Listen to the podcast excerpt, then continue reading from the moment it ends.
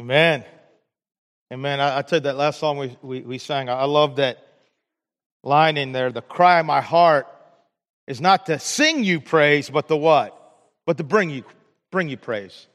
Uh, God, I, I want the way that I live, the things that I do, the way that I speak. I want those things to, to bring you praise. When people see my life, I, I, I want it to bring you praise. Okay, let's do this. We're in week eight Uh, of our series on the fruit of the Spirit that we're calling It's Time to Grow. And listen, it really is time for every Jesus follower in this room to take seriously the command of God to develop the fruit of the Spirit in our lives. It's time for us to take seriously God's command to grow up in our salvation, right? To, to take off the bib, right?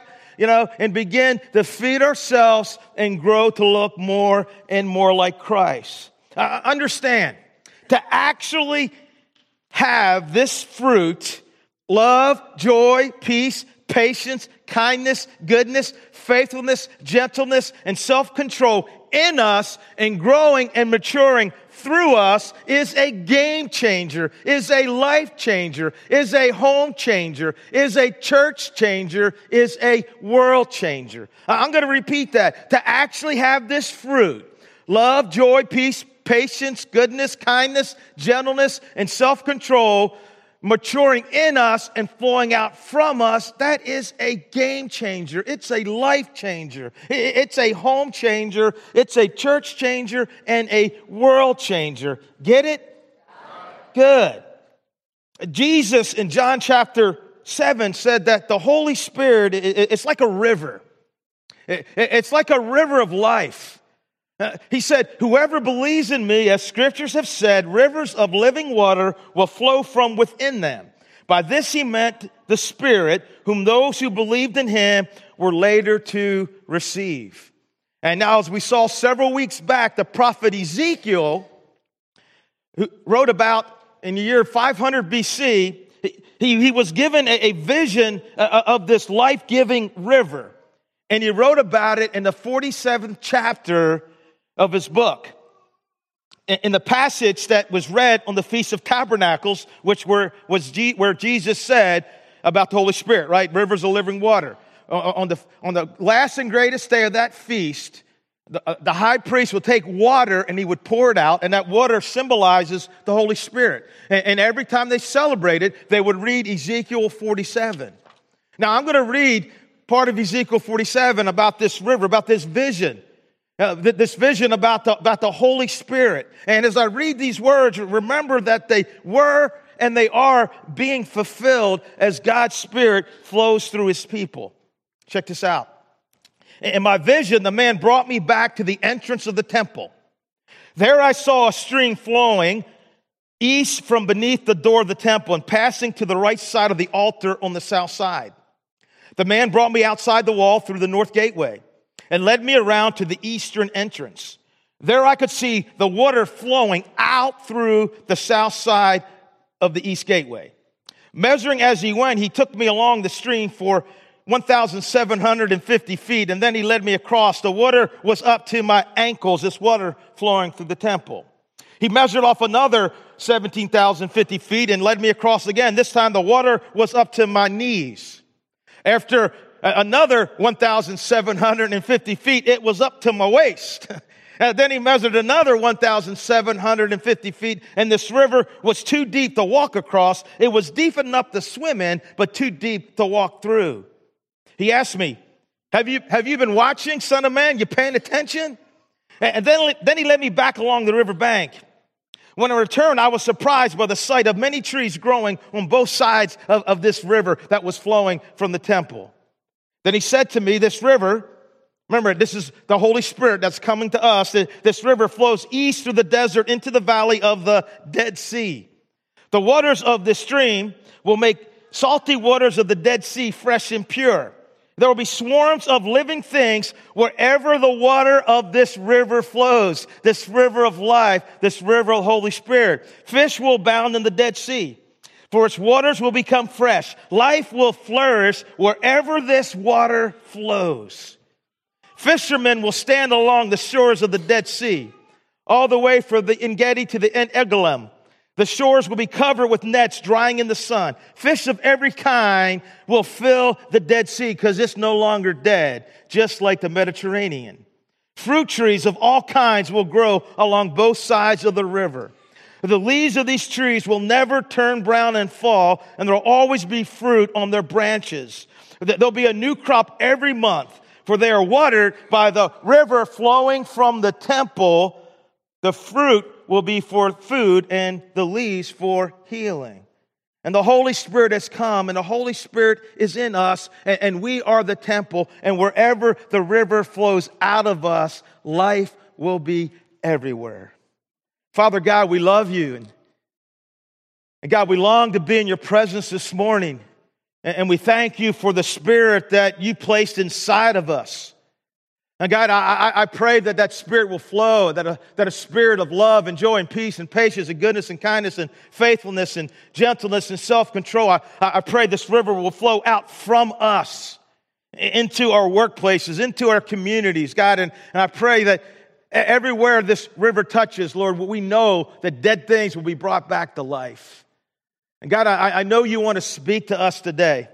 I know you want to speak to me, even as I stand up here speaking.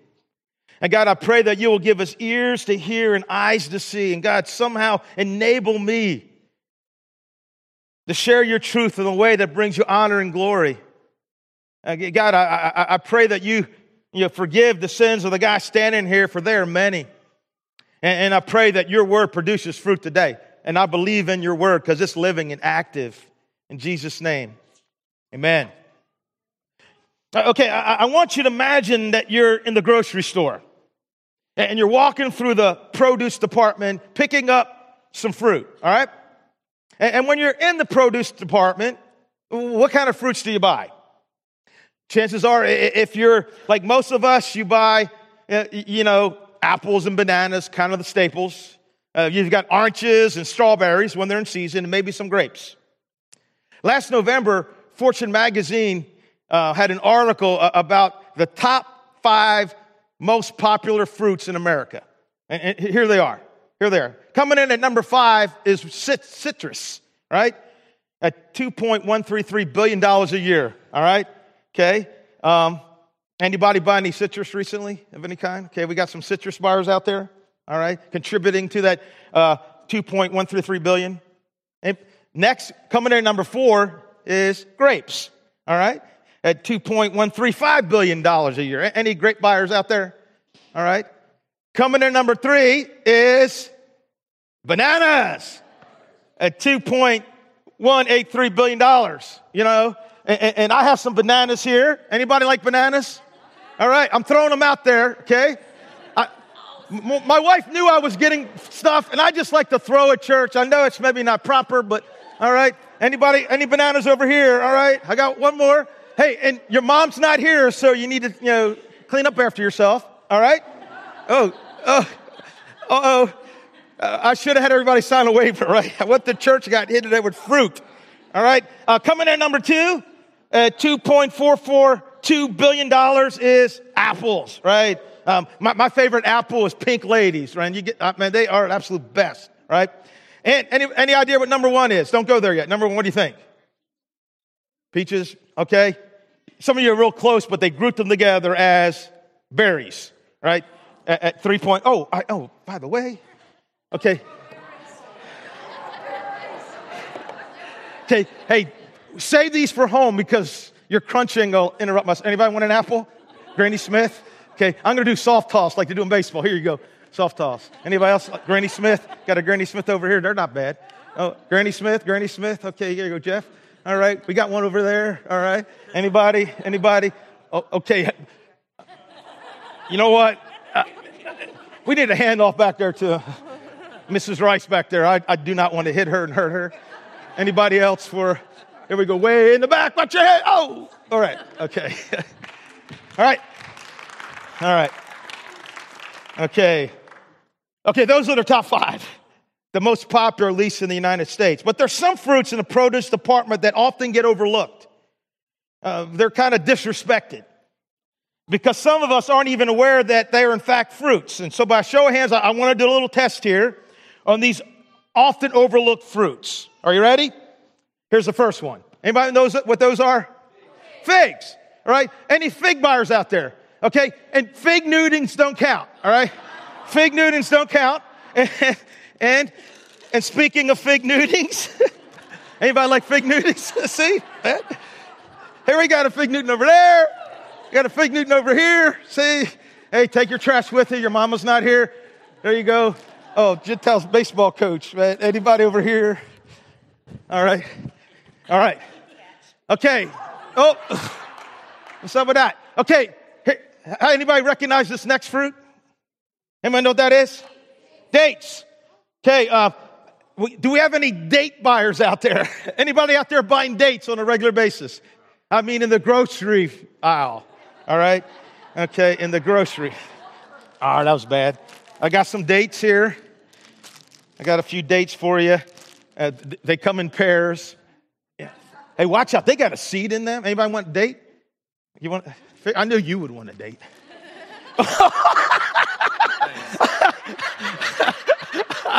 Sorry, there's another date. Any, any other married people need a date?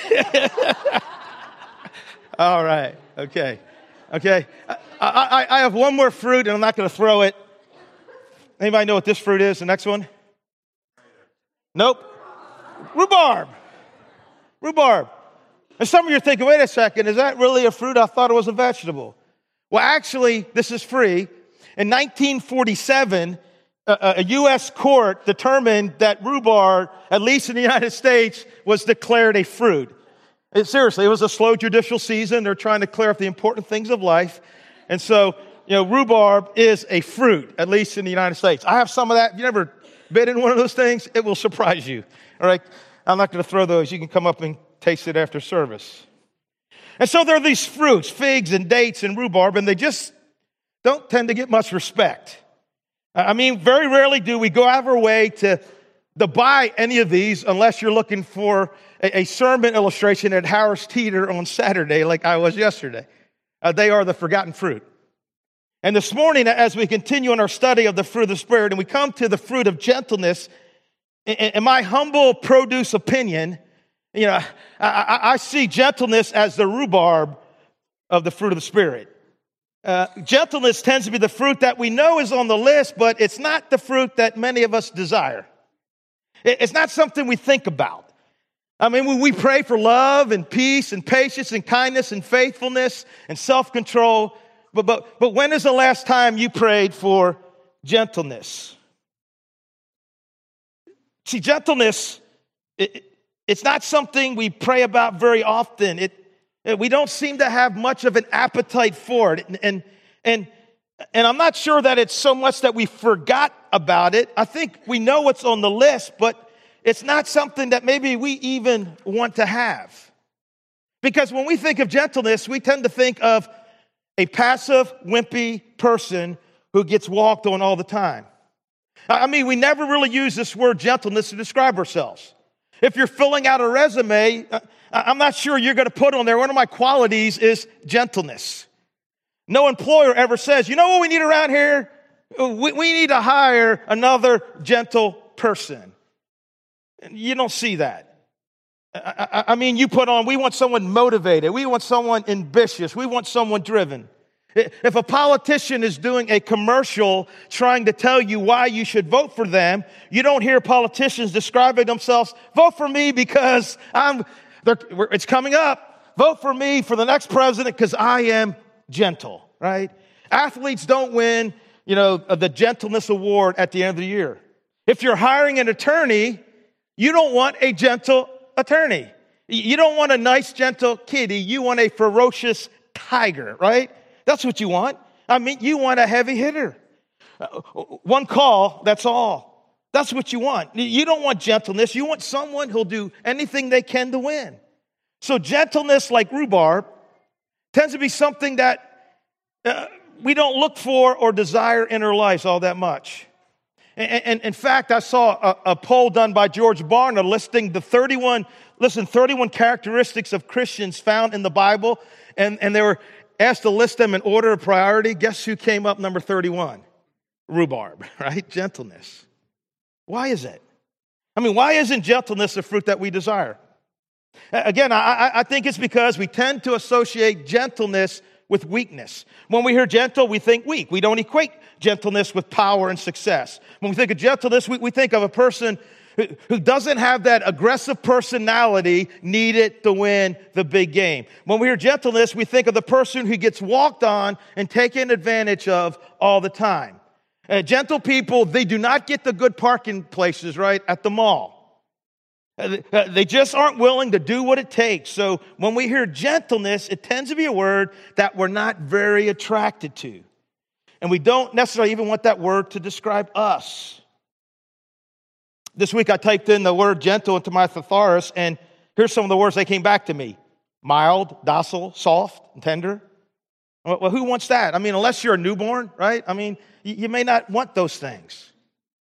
Yet, when we, what we find in Scripture consistently is that the words gentle and gentleness are used to describe a, a, Jesus follower. They're used to describe someone who is filled with the Holy Spirit, the same power that raised Christ from the dead. So, so I think what we need is, is all of us, we need a better understanding of what Scripture is talking about when it talks about gentleness.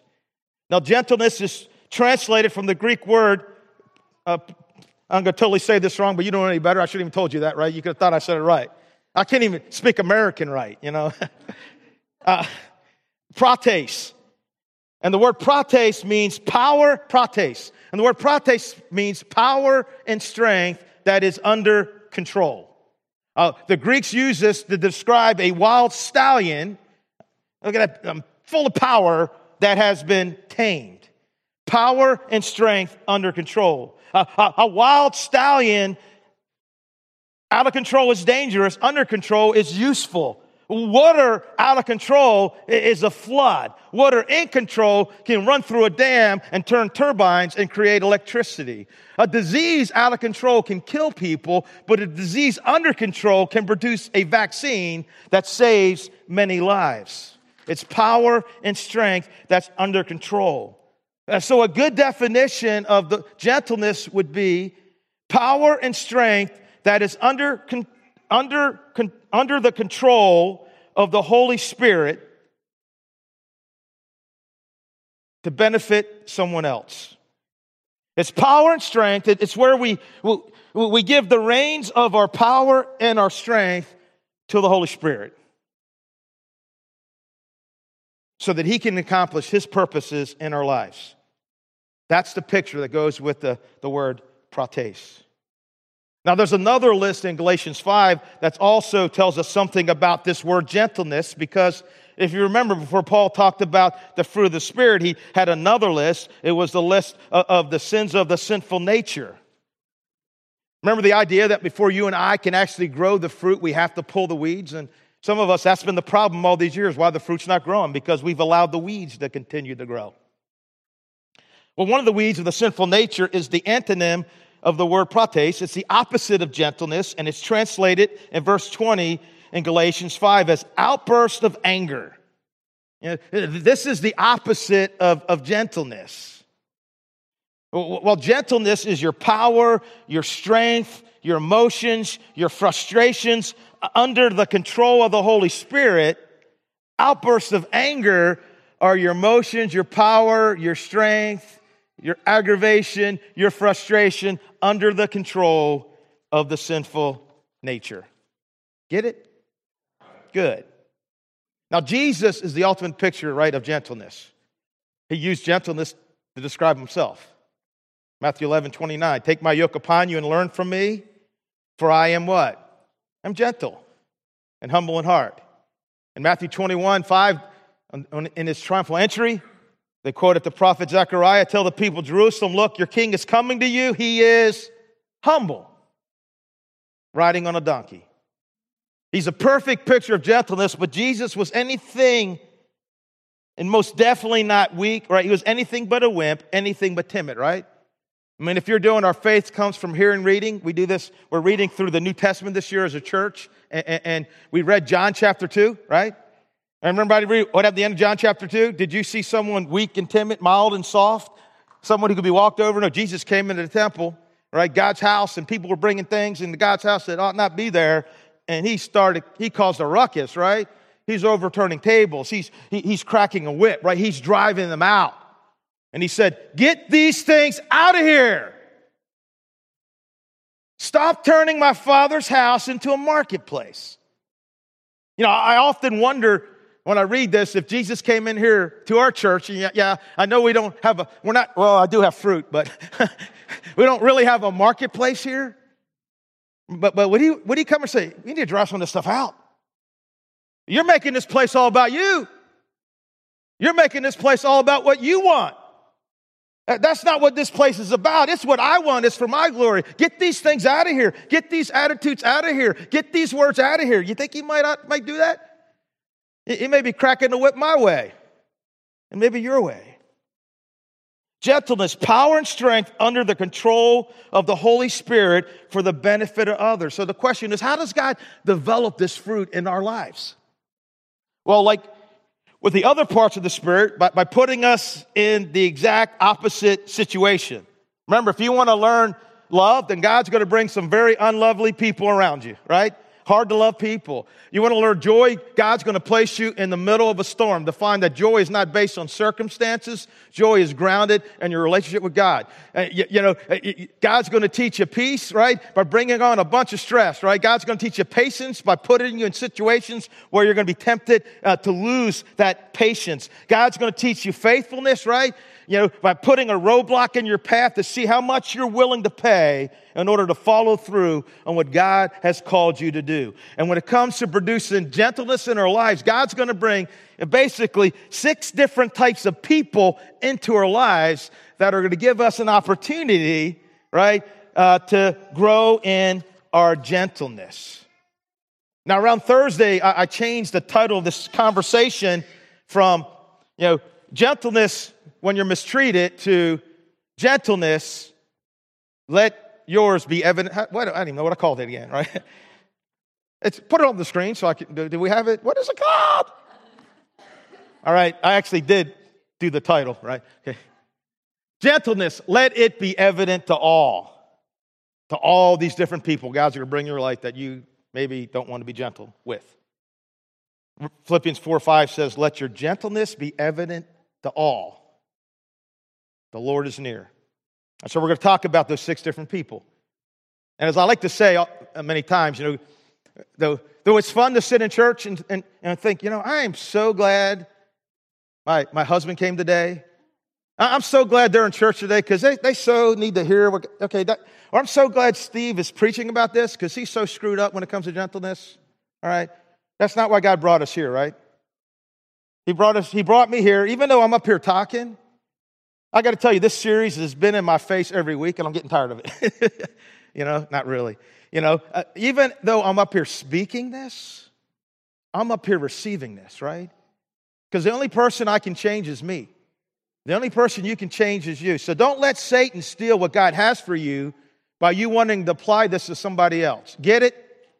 Good. All right, here we go. Uh, when someone serves you, be understanding, not demanding.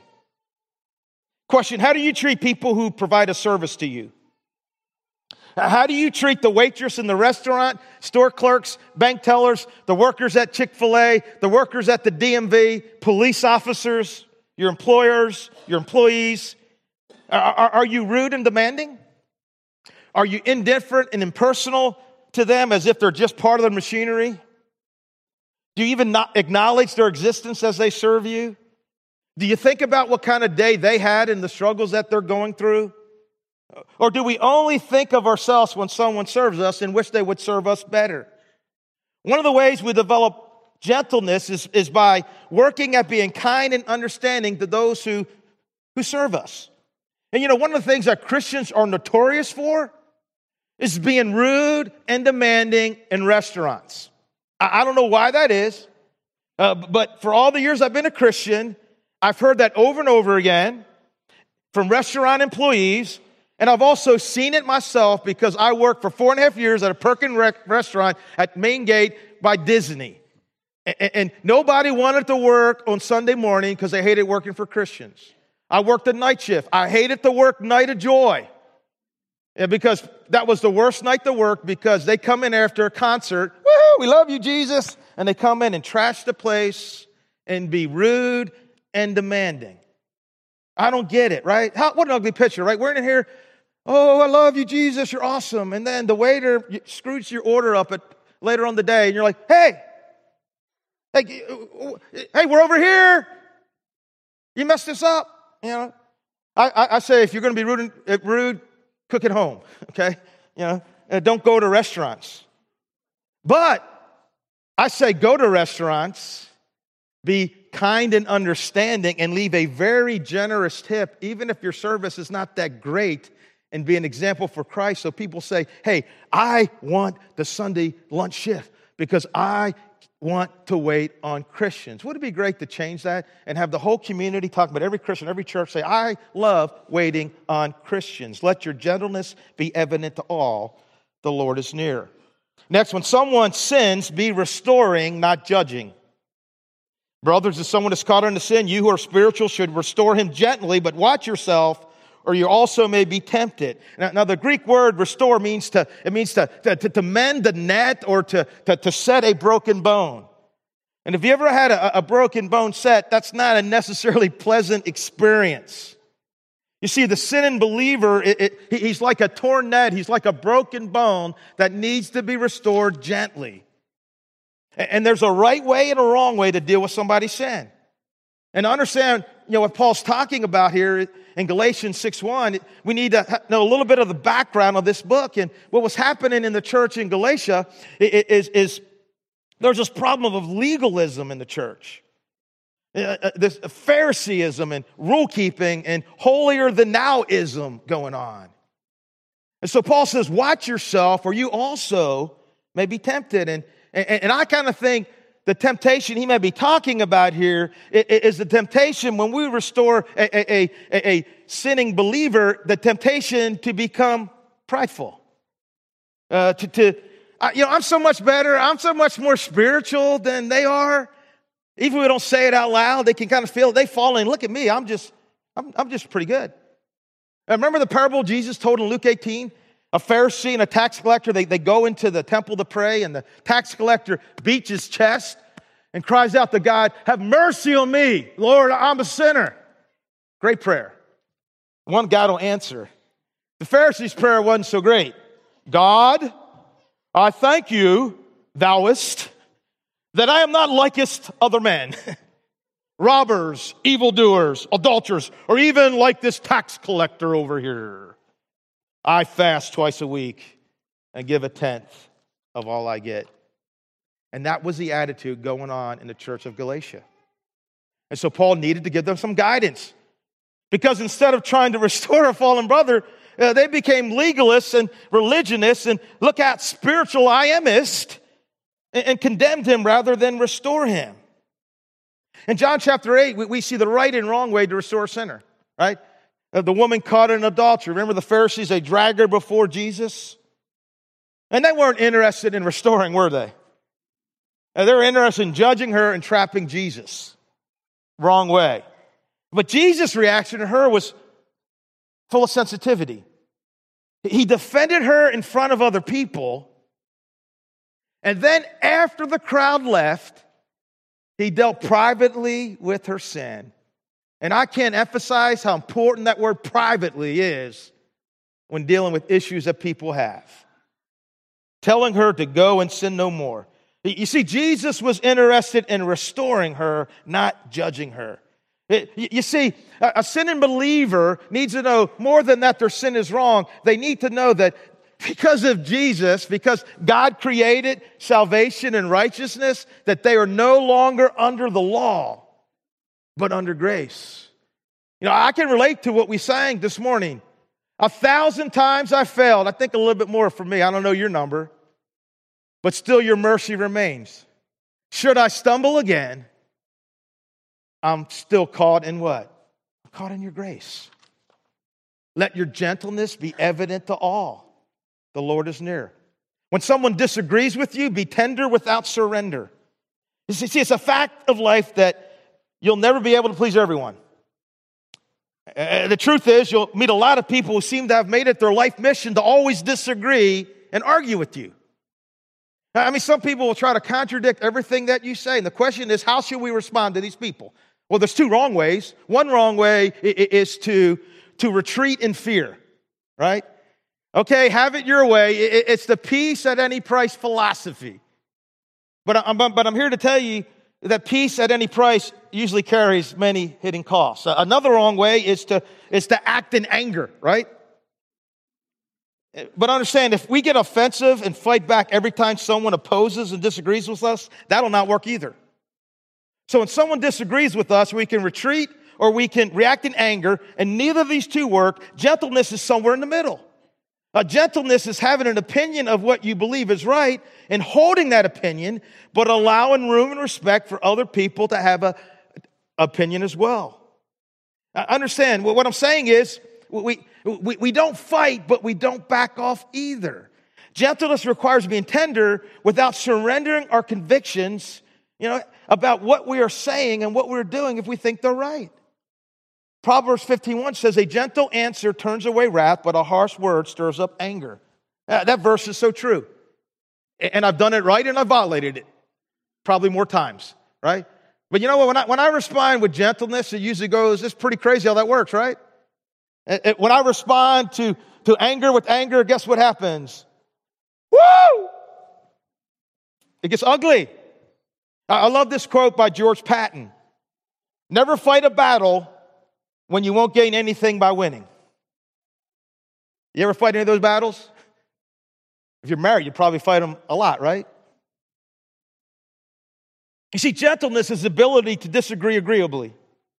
Now, understand, you can walk hand in hand without always seeing eye to eye. Uh, Paul wrote to Timothy, the pastor of the church in Ephesus, the Lord's servant must not quarrel. Instead, he must be kind to everyone, able to teach, not resentful. Those who oppose him, he must gently instruct and hope that God will grant them repentance, leading them to a knowledge of the truth.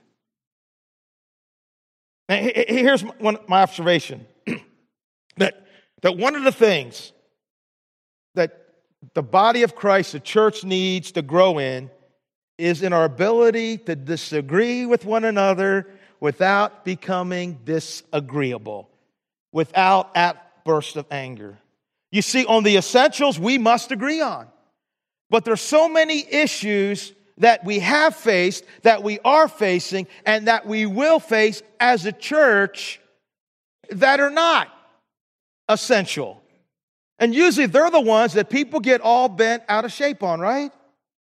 Understand, we need to allow room for disagreement in the body of Christ and still love and respect each other. We, we cannot allow disagreements on non essential issues, non essential matters to cause division and to get us off mission, right? Because who's trying to do that?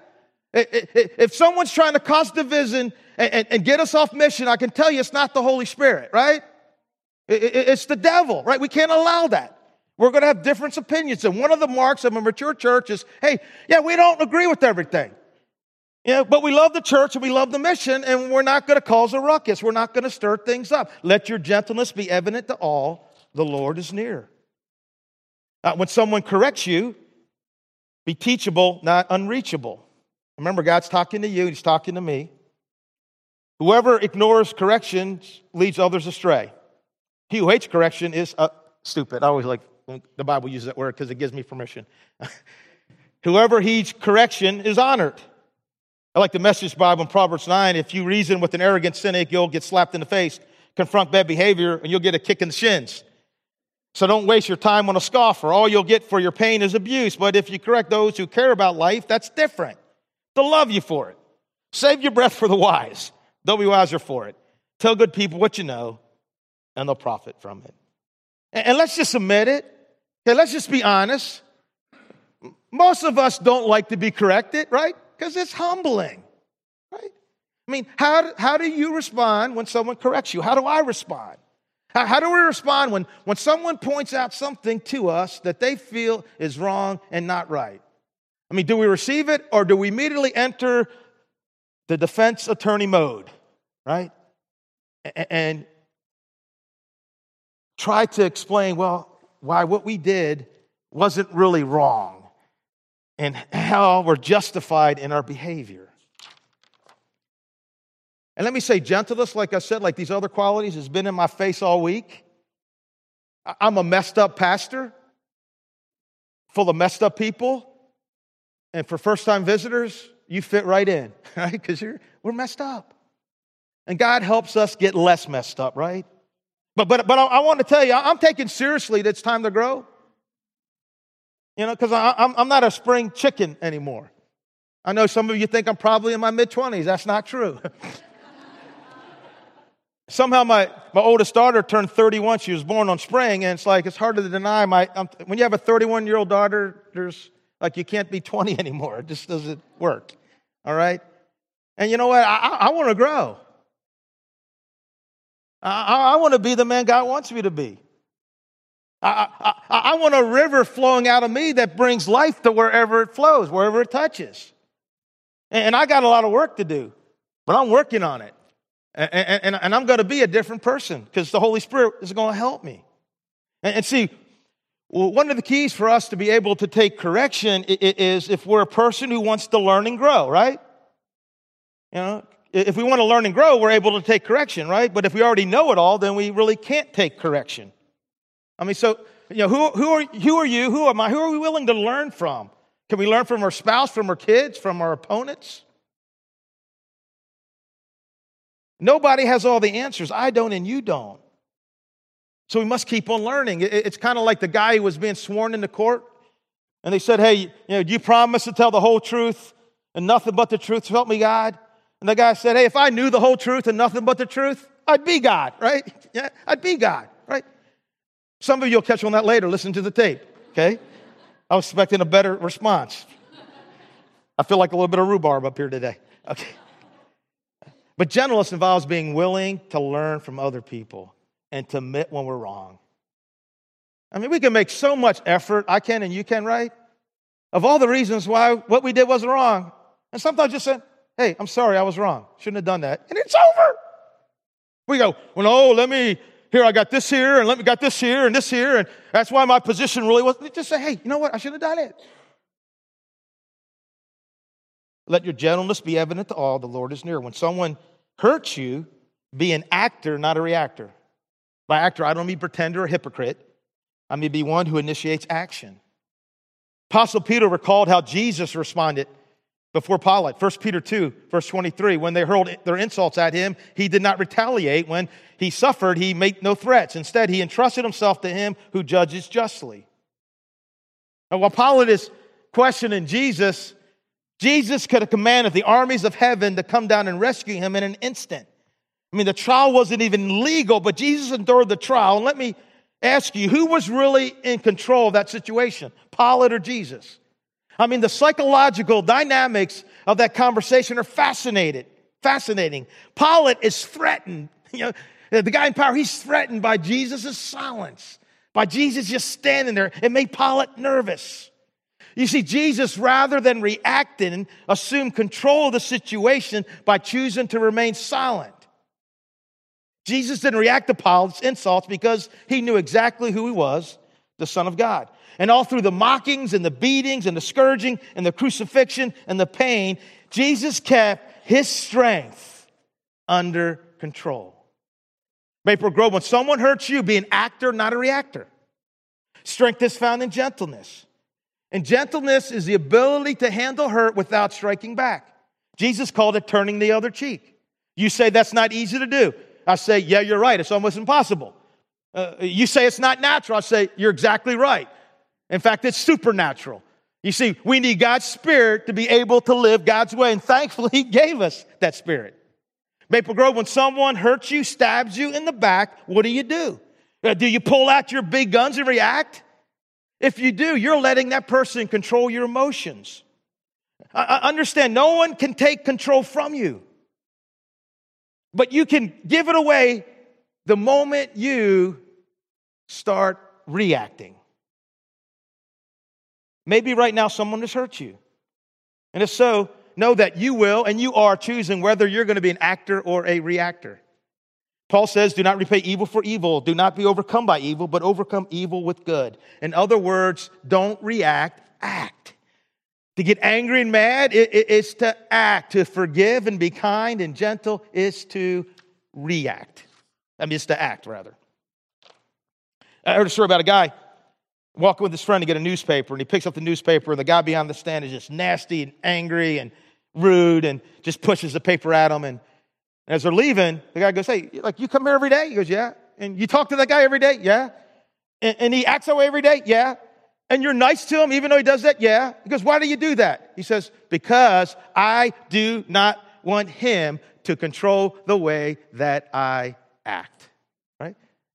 I'm not, I'm gonna, okay, you can be angry, and uh, but that's not going to determine how I'm going to be.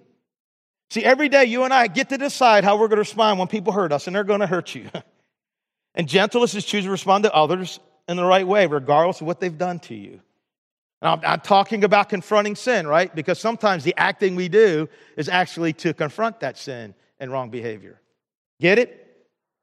Let your gentleness be evident to all. The Lord is near. And lastly, when someone doesn't share your beliefs, be respectful, not disrespectful, not condescending, not holier than thouing. Have you noticed that a lot of sharing of our faith, man, you, like you watch on TV and you see some of these people, man, it's kind of like in your face and we're just putting people down. Like the world, well, they're sinners. Yeah, they're messed up. That's what sin does. That's why they need the good news. We need to respect people who don't believe in Jesus Christ. Respect means that we accept them. That doesn't mean we approve of their lifestyles. There's a difference between acceptance and approval. I can accept you as a person and your worth as a person without approving of all that you do. You see, I long for us to become a church that is full of a bunch of people who are unbelievers that are really sinning. you know? That we can say, hey, you know what? I love you. And I, and I see your worth in God, and I like you to get to know God a, a little bit better. You know, and not have them walk in and feel like, oh, wow. It'd be like condemning a person for walking to a hospital sick. What are you doing here? You're sick. I thought that's why I came, because I'm sick. You know, we want people to come in here with sin issues and know that, hey, we love you and we accept you and, and we want you to know Jesus. And Jesus can fix your problems better than we can. We just want to introduce you to Jesus, the guy who fixed our problems. Does that make sense? And we, want to be respectful. Remember, evangelism is just one beggar telling another where to find bread, right? That's all it is. When I was hungry and I found bread, and, and it's really some good bread. It's like the bread you get at Outback. Ooh, good bread. it is good. Jesus was gentle, and he wants us to be gentle. It was natural to Jesus, it's not natural to us. We're going to have to work on it, right? I guarantee you, God's going to bring some people this week who are going to correct you, who are going to serve you, who are going to disagree with you. You may encounter a sinning believer, you may, you may encounter an unbeliever. But gentleness has a powerful evangelistic quality to it. Lee Strobel writes about how gentleness impacted his family. He writes, My daughter Allison was five years old when I became a follower of Jesus. All she had known in those five years was a dad who was profane and angry.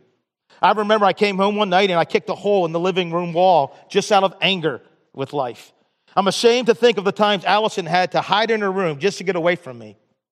Five months after I gave my life to Jesus Christ, a little girl went to my wife and said, Mommy, I want God to do for me what he did for daddy. At age five, Strobel writes. Now, now, what was she saying? She had never studied the archaeological evidence or the fulfillment of prophecy. All she knew was that her dad used to be this way, hard to live with, but more and more her dad was becoming this way. And if that's what God does for people, then this little five year old girl said, Sign me up. Sign me up. And I'm here to tell you, Maple Grove, as you and I allow the Holy Spirit to develop the fruit, His fruit in our lives of love and joy and peace and patience and goodness and kindness and faithfulness and gentleness and self control, as that flows out of us, you know what people encounter you? They're going to say, you know what? Sign me up. If that's what it means to go to church, I thought going to church was about being judged and being told how messed up you were. If that's what it means to be a Jesus follower, if that's what God can do to you, that He can actually give you joy when you have no reason, that He actually can give you, give you peace when the pressure's on, then man, sign me up. I want it now and I want it today. Let your gentleness be evident to all. The Lord is near. I'm going to close with this passage, and we're going to sing. And Jesus said, because like, I don't know where you are in your walk. And maybe you know him, maybe you don't. Maybe you've been living for him, maybe you've been doing some stupid stuff. But I want you to know that we come to a gentle, humble Savior. If you're tired and weary and wounded, Jesus says, Come to me, all of you who are weary and carry heavy burdens, and I will give you rest. Take my yoke upon you. Let me teach you, because I'm humble and gentle at heart, and you will find rest for your souls. For my yoke is easy to bear, and the burden that I will give you is light. See, church, your king comes and he's gentle. And he rode on a donkey and he hung on a cross so that you and I can be like him. So you and I can become this river that flows out of us. If you're here today and you've never surrendered to Christ, man, you can come up and do that. If you've been doing some stupid stuff and you need to repent, which is probably everybody in this room, you should do that as well. And allow God to flow and be more and more in your life. Would you stand and pray with me? God, we love you so much. And God, just move in us right now. And God, thank you for everything that you have done for us. And God, I pray, Lord, that no matter what we've done, that right now we declare that the one reigning, the one ruling in our lives is, is not the world, is, is not our sinful nature, God, but that you will forever reign in our lives. And that we know that we can come to you broken and wounded because you love us and care about us. In Jesus' name, amen.